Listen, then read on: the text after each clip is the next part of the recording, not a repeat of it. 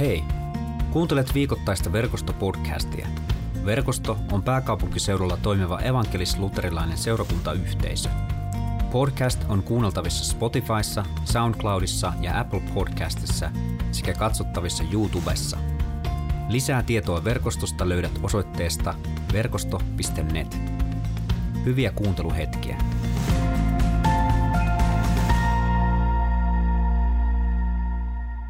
Päivä evankeliumi kuuluu tänään Markuksen evankeliumista luvusta 10, 17-27 ja se menee näin. Kun Jeesus lähti jatkamaan matkaansa, muuan mies tuli juoksu jalkaa, polvistui hänen eteensä ja kysyi, hyvä opettaja, mitä minun pitää tehdä, jotta perisin iankaikkisen elämän?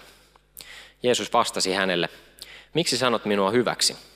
Ainoastaan Jumala on hyvä, ei kukaan muu.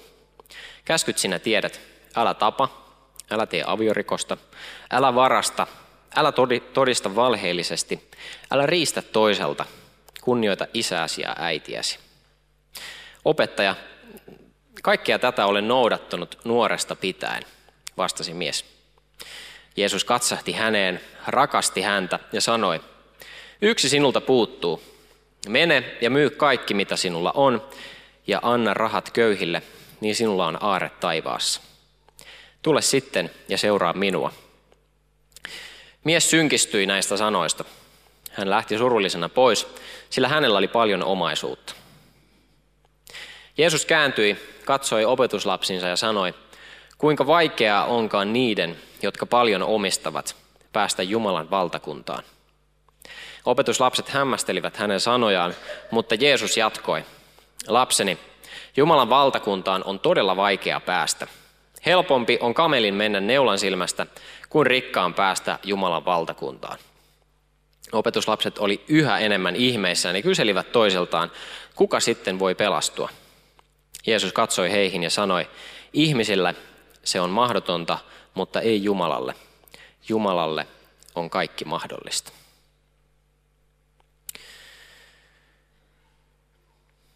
Onko täällä joukossamme penkkiurheilijoita? Nyt käsi ylös, jos tykkäät seurata urheilua. Meitä on muutamia, ei liian montaa. Täällä on siis oikeitakin kristittyjä. No, minä olen yksi näistä penkkiurheilijoista ja tykkään, tykkään katsoa penk, siis sohvalta, en, en mistään kovalta puupenkiltä, vaan hyvältä sohvalta. Tykkään katsoa urheilua ja tänäänkin olen jo ehtinyt frisbee-golfia katsomaan. Tykkään sitä myöskin pelata, mutta olen paljon lahjakkaampi sen seuraamisessa – Ähm, mutta myös yleisurheilukausi on avattu ja, ja tota, mulle tuli vastaan semmoinen tilanne tai semmoinen, semmoinen uutinen, tai oikeastaan mä seurasin sen kyseisen urheilutapahtuman. Eli oli sadan metrin tota, pikajuoksukilpailu ja Suomessa mahtokohan olla Lahdessa tämä kilpailu ja sen voitti semmoinen kaveri kuin Samuli Samuelson. Ja hän juoksi hirmukovan ajan 10.40 ja sitä tekee niin kuin kovemman sen vielä, että hän juoksi sen vastatuuleen. 1,3 metriä sekunnissa oli vastatuulta. Ja mäkin ajattelin, että wow, että eipä ole sitten, sitten tota Hartosen Tommin päivien, vai mikähän se mahtoi olla, tai mahtoisi olla Hartonen, niin eipä, eipä sen jälkeen nähty tämmöisiä juoksuja, että olipas nopea, nopea juoksija. Ja melkein Suomen ennätyksen juoksi. No Samulikin oli varmaan tyytyväinen, nimittäin hän sitten otti yhteyttä erääseen tämmöiseen tota, lisäravinnevalmistajaan ja, ja kertoi heille, että hän käyttää heidän tuotteitaan. Ja, ja tota, ei siis ihan, ihan laillisia tuotteita, ei dopingia. tota, hän otti yhteyttä ja, ja sanoi, että hän käyttää näitä tuotteita, että haluaisitteko tehdä yhteistyötä. Toisin sanoen pyysi niin kuin pientä sponsoria sieltä, sieltä sitten tota, toiselta puolelta. Ja, ja tota, Samulille vastattiin, että nyt on valitettavasti Samuli näin, että sulle ei tarpeeksi seuraajia Instagramissa, että sulla on vain 2000 seuraajaa, että me voidaan aloittaa nämä neuvottelut vasta, kun sulla on 10 000 seuraajaa. Tämä oli masentava uutinen Samulille ja meille monille myöskin tämä evankeliumi oli jokseenkin masentava. Me, me nähdään tässä on semmoinen aika, aika lailla niin kuin elämänsä huippujuoksija, joka kirmaa Jeesuksen luokse ja, ja tota, kysyy, että miten, mitä minun pitää tehdä, jotta perisin iankaikkisen elämän. Ja välittyy semmoinen olo, että sun pitää ensin niin kuin toteuttaa täydellisesti kaikkia käskyjä, ja sitten jos sä satut omistamaan jotain, niin sun pitää myydä kaikki, antaa ne köyhille, ja sitten lähteä seuraamaan Jeesusta. Et se on se resepti, jolla, jolla taivaallinen yhteistyösopimus aukeaa. Ja tota, kun me lähdetään tähän evankeliumiin vähän, vähän syvemmälle, niin toivottavasti sieltä löytyy jotain muuta kuin tämmöinen ensi, ensiajatus. Samulillekin kävi ihan hyvin. Hän kertoi Instagramissa, että hänellä oli tämmöinen episodi ollut ja, ja tota, ainakin naisten huone Facebookissa oli aktivoitunut oikein, oikein väkevästi ja 30 000 seuraajaa oli tullut sitten Samulille sinne Instagramiin ja nyt niitä yhteistyösopimuksia olisi Samulille sitten paljonkin, paljonkin jaossa ja se on, se on hieno asia. Mutta tota, mut jos nyt mietitään niin tätä evankeliumia nyt vähän niin tältäkin näkökulmalta, niin, niin, niin saattaa tulla semmoinen olo, että mä en riitä. Mä en ole niin riittävän hyvä. Mä, mä, en, mä en riitä siihen, että, että mä voisin saada iankaikkisen elämän. Ja tämmöinen niin kuin illuusio, mikä ehkä kristityistä niin kuin laajemminkin on, on se, että jos, jotta sä voit olla kristitty, niin sun pitää olla täydellinen kaikilla elämän osa-alueilla.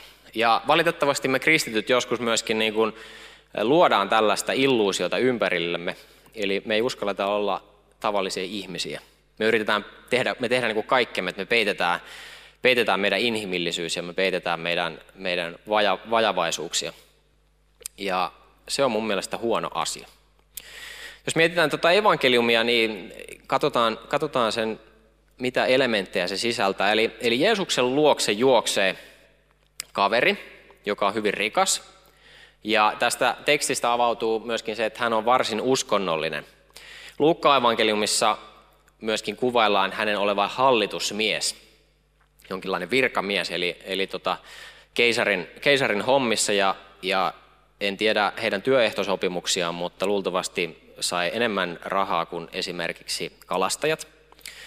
Ja Matteus kertoo tota, tämän miehen olleen myöskin nuori, nuori mies.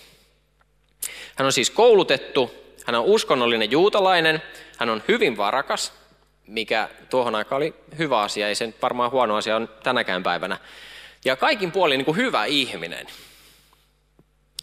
Meillä ei ole niin kuin mitään moitteen sijaa sanoa tästä kaverista, mutta jostain syystä hän kuitenkin juoksee Jeesuksen luo ja kysyy, hyvä opettaja, mitä minun pitää tehdä, jotta perisin iankaikkisen elämän. Ja tällä tavalla tämä keskustelu alkaa. Jeesus käy, käy tota, tähän dialogiin läpi tämmöisellä ehkä kryptiselläkin kohdalla, miksi sanot minua hyväksi, Jumala yksin on hyvä. Siitä me voitaisiin käydä pitkä teologinen keskustelu, mutta me ei upota nyt siihen, vaan mennään oikeastaan niin kuin tuohon pääjuttuun, eli, eli siihen, että Jeesus alkaa luetteleen ensimmäisenä Mooseksen niin sanotun toisen taulun, tai siis tor, kun, kun kymmenen käskyä jakautuu kahteen osaan, niin tämä, nämä, mitkä Jeesus mainitsee, niin on toisen taulun lakia. Ja, ja se voisi tiivistää, tai Jeesus tiivisti sen sillä tavalla, että ne tiivistyy siihen, että rakasta lähimmäistäsi niin kuin itseäsi. Ja nämä käskyt koskettaa muita ihmisiä. Ja siinä Jeesus sitten luettelee nämä käskyt, ja, ja tämä mies vastaa Jeesukselle, että kaikkea tätä mä oon nuoresta asti pitänyt. Eli jollain tavalla hän niin kuin ehkä antaa semmoisen niin kuin sen ajan ideaali tai ihannekuvan siitä, että, että, että hän niin kuin elää oikein, hän elää moraalisesti oikein. Ja sitten keskustelu siirtyy, Jeesus, Jeesus ottaa tietyllä tapaa esiin sitten tuon ensimmäisen lain taulun.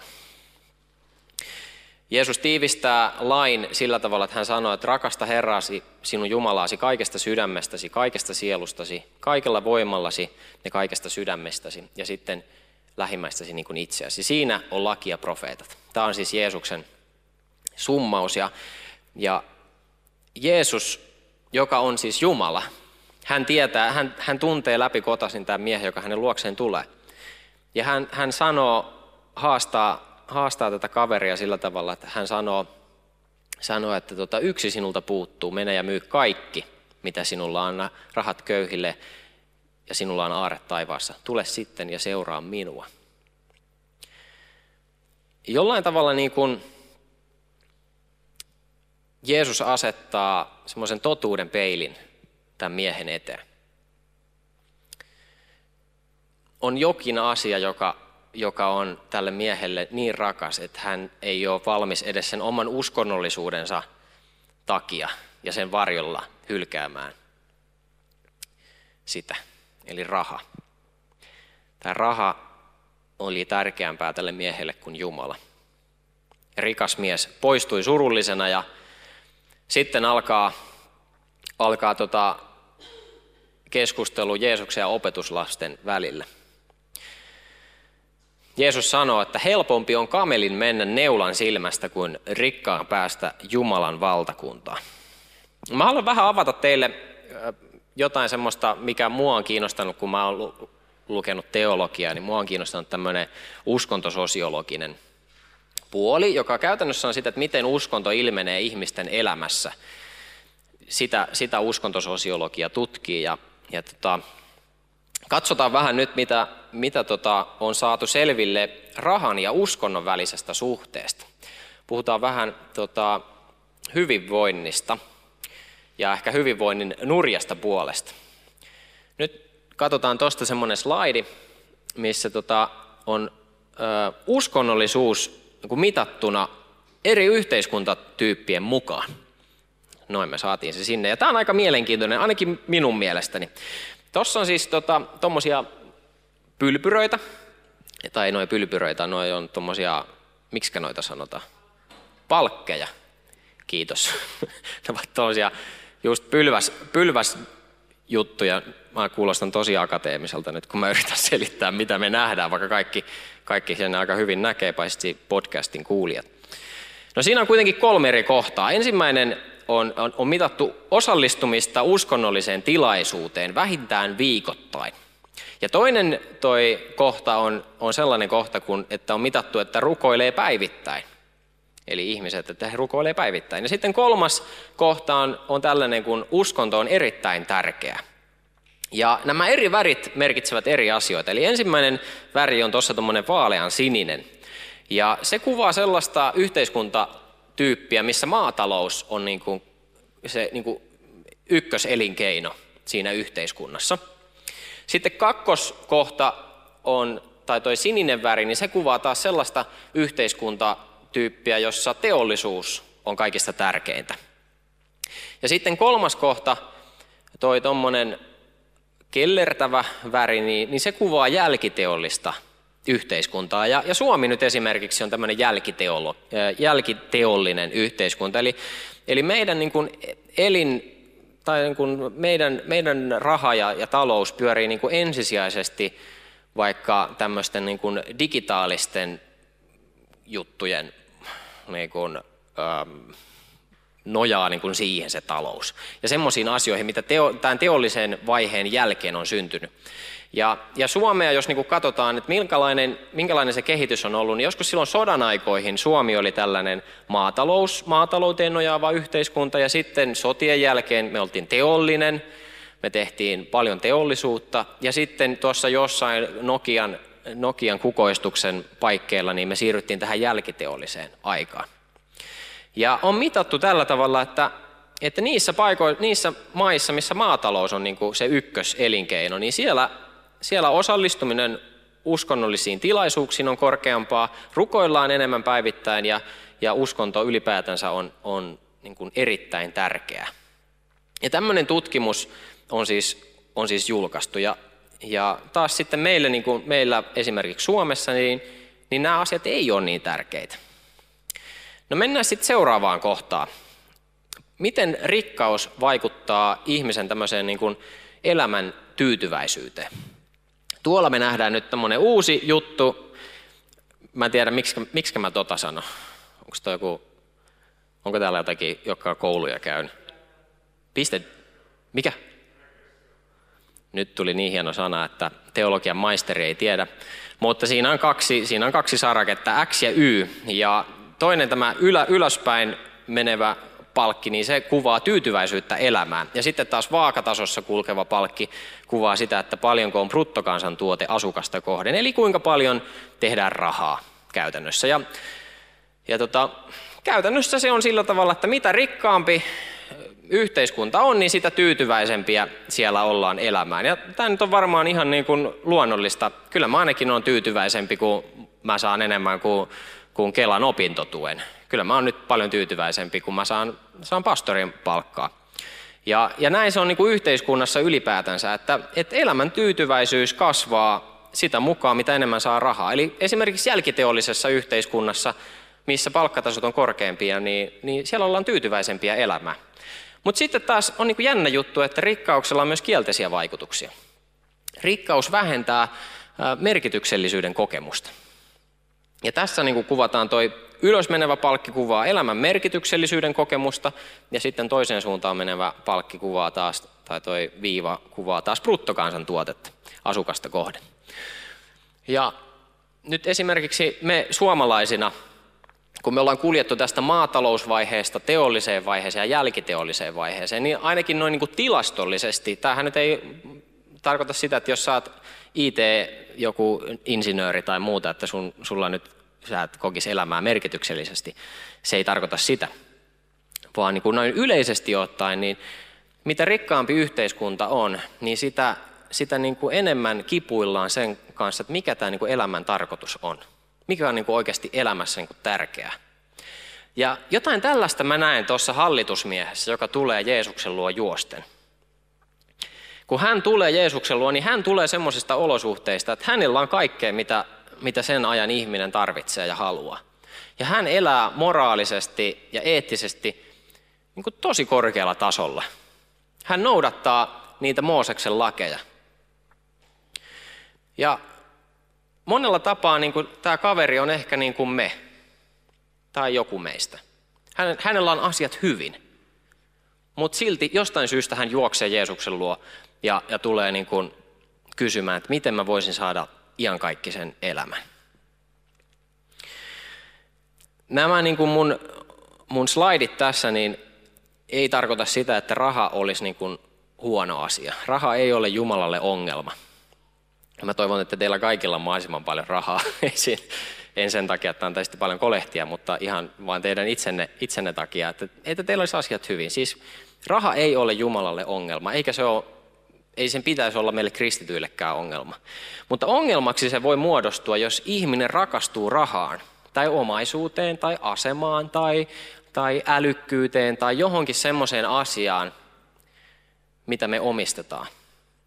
Jos me rakastutaan semmoiseksi, niin siitä tulee toisin sanoen epäjumala. Siitä tulee tärkeämpää kuin meidän Jumalan välinen suhde. Ja näyttäisi siltä näin niin kuin nopean arvion mukaan, olematta paikalla tietämättä tämän hallitusmiehen historiaa, niin näyttäisi siltä, että, että, että rahasta oli tullut hänelle tärkeämpää kuin Jumala. Jos me mietitään niin kuin Suomea noin niin kuin laajasti, niin, niin kyllä me nyt nähdään se, että, että ihmisten niin kuin, ihmisistä on tullut aika paljon niin itseriittoisempia ja kaikki tilastot sanoo, että ihmiset uskoo vähemmän Jumalaan kuin joskus aiemmin. Ja se voi nyt johtua esimerkiksi siitä, että koetaan, että en mä tarvi Jumalaa mun arjessa. Mä saan, mä saan hyvää palkkaa ja mulla menee hyvin ja mulla on kaikkea mitä mä tarvitsen ja mä oon sen itse ansainnut. Ja mä tein aikoinaan gradua tästä asiasta, tai sitä nyt niin kauaakaan ole, mä tutkin, tutkin niin evankeliointia Suomessa ja, ja, ja huomasin siinä, että nämä ihmiset, keiden luokse mä menin juttelemaan Jeesuksesta, niin monet heistä koki, että ei he tarvi Jumalaa. Ja jossain kohtaa voi kuitenkin tulla semmoinen kokemus, että on niin tyhjää. Oli sitten usko Jeesukseen tai ei, niin voi kokea semmoista, että tuli, niin, tulee semmoiseen vaiheeseen elämässä, missä, missä niin kuin on ehkä jahdannut jotain vaikka unelmia.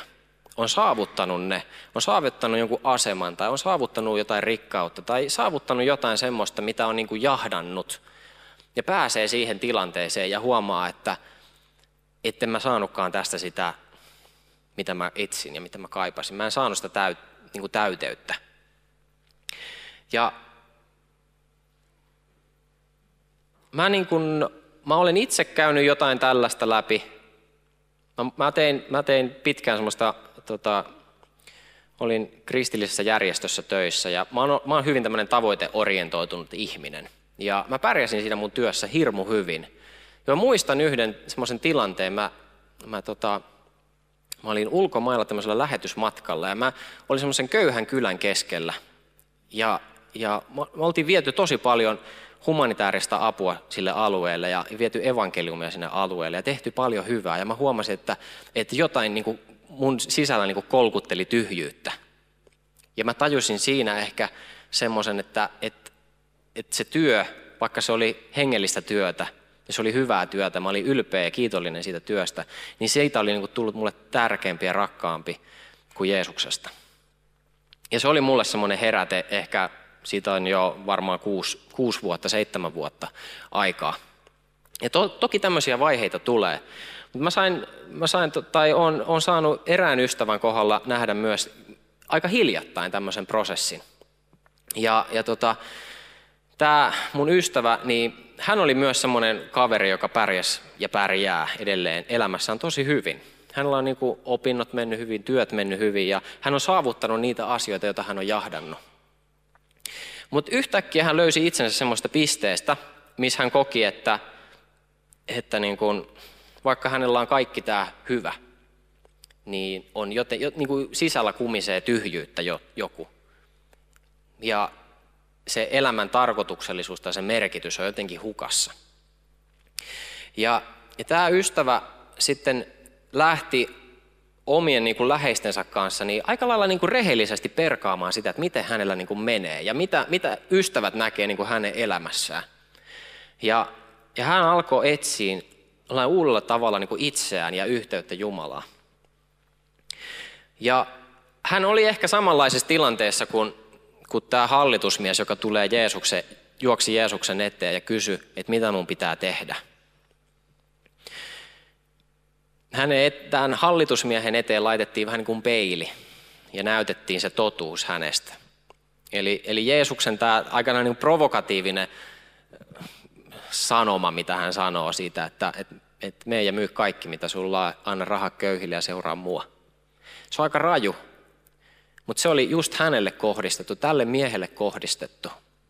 Ja tämä mun ystävä koki jotain samanlaista Jumalan kanssa, hänen omien, omien jos voi sanoa, epäjumalien kanssa tai omien haasteiden kanssa. Ja se, mitä mä oon niin iloinnut tämän ystävän elämässä, on se, että, että, että jollain tavalla, että hän ei ole juossut pois tai hän ei ole lähtenyt pois siitä, mä kutsun sitä prosessiksi. Ehkä se voisi olla jopa pyhä prosessi.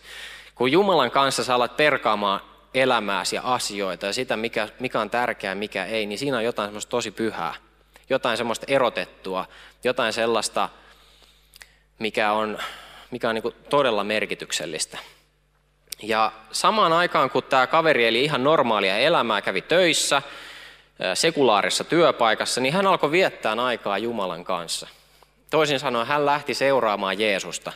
Jos pitäisi kuvata, että mitä on Jeesuksen seuraaminen, niin mä ajattelen, että, että se on jollain tavalla niin kuin erotettua aikaa arjesta Jumalan kohtaamiseen ja, ja sen semmoiseen niin vuorovaikutukseen rukouksessa ja, ja, ja semmoisessa niin kuin, hengellisessä merkityksessä Jumalan kanssa. Ja tämmöiseen prosessiin tämä mun ystävä lähti.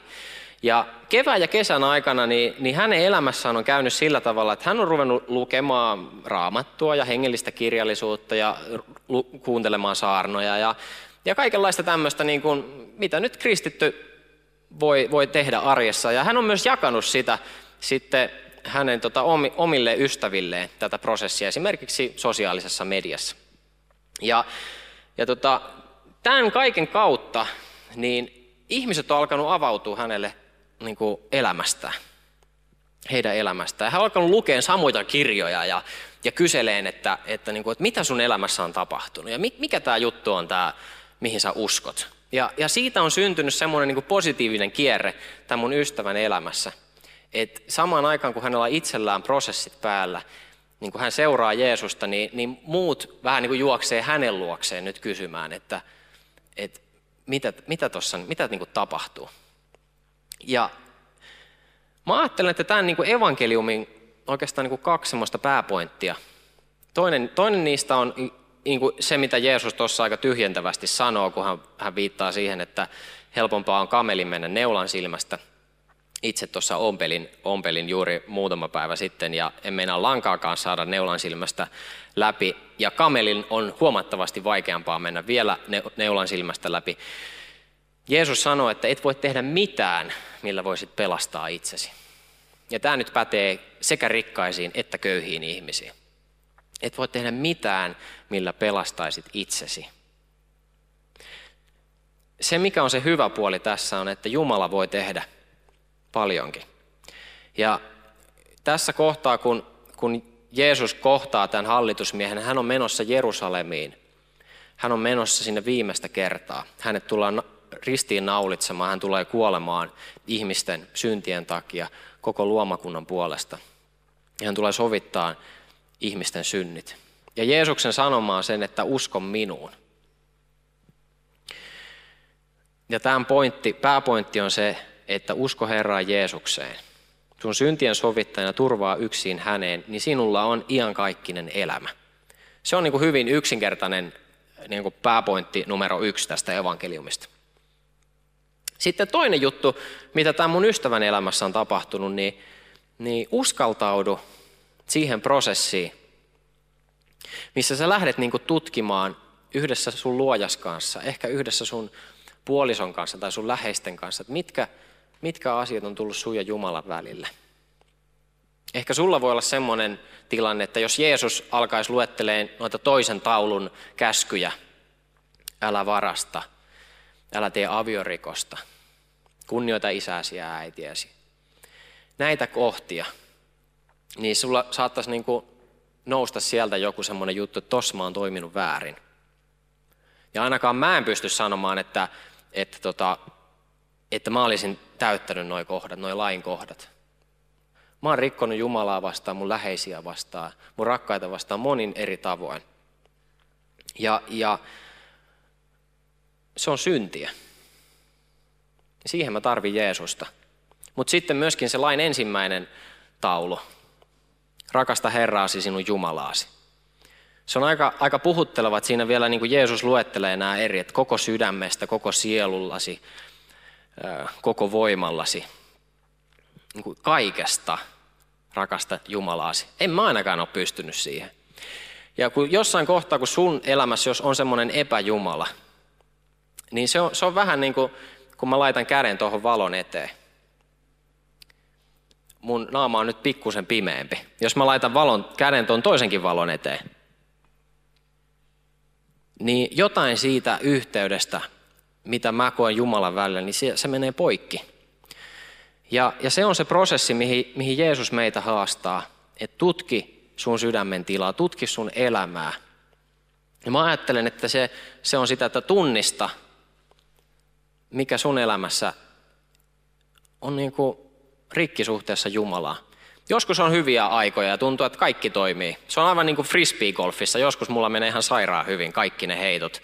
Sitten on päiviä, että ensimmäinen heitto jo menee puuhun ja toinenkin menee, menee mettää. Ja ei mikään toimi. Silloin on helppo tehdä analyysiä, että ei toimi mikään. Mutta voi olla, että joku yksittäinen juttu on silleen, että se ei toimi sun elämässä. Ja, ja silloin se, että sä tunnistat, mikä se on, sä tunnustat sen ainakin Jumalalle, mutta ehkä myöskin jollekin sun läheiselle, johon sä pystyt luottaa. Ja sä lähdet seuraamaan Jeesusta. Sä lähdet sille matkalle, johon Jeesus sua kutsuu. Se on semmoinen reissu, mikä joskus voi tuntua jopa nöyryyttävältä. Voi tulla semmoinen tilanne, että, että sä, sä teet jotain niin semmoista, niin kuin, että sä nolaat itses tekemällä jotain, vaikka niin kuin rikkomalla jotain toista ihmistä vastaan. Että on helppo tunnistaa, että no tämä ei ole nyt ihan hyvä juttu. Ja on silloin helpompi ehkä lähteä myöskin tunnustamaan sitä, että mä toimin väärin. Ja sitä kautta lähteen seuraa Jeesusta. Mutta voi olla myös tilanne, että kukaan muu ei tiedä muuta kuin sä itse, mikä, mikä sun sydämessä on, on vialla. Jeesus sanoo Matteuksen evankeliumissa aika, aika pysäyttävät sanat, jotka, jotka on muut monta kertaa saanut vähän niin kuin kääntää mun elämän kurssia. Jeesus sanoo siellä näin, sillä se, joka tahtoo pelastaa elämänsä, kadottaa sen. Mutta joka elämänsä minun tähteni kadottaa, on sen löytävä. Tästä mun mielestä on kysymys siinä, kun Jeesus sanoo, että myy kaikki ja seuraa minua. Uskalla laittaa kaikki muut toissijaiseksi. Uskalla lähteä Jeesuksen matkaa. Rukoillaan yhdessä. Kiitetään Jeesus siitä, että, että, että sä, oot, sä oot täydellinen. Kiitos, että meidän ei tarvi olla. Kiitos kuitenkin, että me saadaan tulla sun eteen kaikkien niiden epäjumalien ja, ja kaikkien niiden virheiden kanssa, jota, jota me ollaan tehty. Ja me saadaan, me saadaan pyytää anteeksi. Me saadaan rukoilla Jeesus sitä, että anna anteeksi meidän rikkomukset. Anna anteeksi meidän epäjumalat. Anna anteeksi meidän kyvyttömyys rakastaa virheet, joita me ollaan tehty. Kiitos, että Jeesus, sä, sä oot täyttänyt lain. Kiitos, että, että sä oot uhrannut itsesi meidän puolesta, että me saataisiin elää. Kiitos, että me saadaan pyytää sitä, että, että lähde, lähde meidän kanssa purkamaan niitä meidän vaikeita asioita. Vie meidät semmoiseen semmoisen prosessiin, minkä, minkä päätepisteessä me saadaan kokea, että, että sä oot jotain muovannut meidän sydämessä ja sen kautta myöskin me saadaan auttaa jotain muita lähemmäs sua Jeesus. Rukoillaan sitä, että, että auta myös niitä ihmisiä meidän lähellä, jotka, jotka itse on, on vähän niin kuin rikkomassa muita vastaan, ehkä rikkonut meitä vastaan. Rukoillaan Jeesus, että auta heitä näkee se, että mitä heillä on meneillä. Ja pyydetään Jeesus, että, että jollain tavalla sä voisit myös semmoisissa kipeissä ja mahdottomissa asioissa, sairauden tai, tai jonkun erotilanteen tai jonkun muun ihan mahdottoman asian ja kipeän asian keskellä, niin sä voisit antaa jotain semmoista hyvää pyhä henki, jota vaan sä voit antaa. Kiitos Herra, että me saadaan luottaa siihen, että että sä oot sovittanut meidän synnit ja me saadaan turvata ja luottaa yksin suhun. Kiitos, että mä saan julistaa itselleni ja, ja kaikille tässä oleville ja Pihlajamäessä oleville ja, ja onlineissa olevalla synnit anteeksi isän, pojan ja pyhän hengen nimeen. Aamen. Kiitos kun kuuntelit verkostopodcastia. Seuraa verkostoa somessa ja osallistu verkoston online Jumalan palvelukseen – suorana sunnuntaisin kello 17.00 osoitteessa verkosto.net.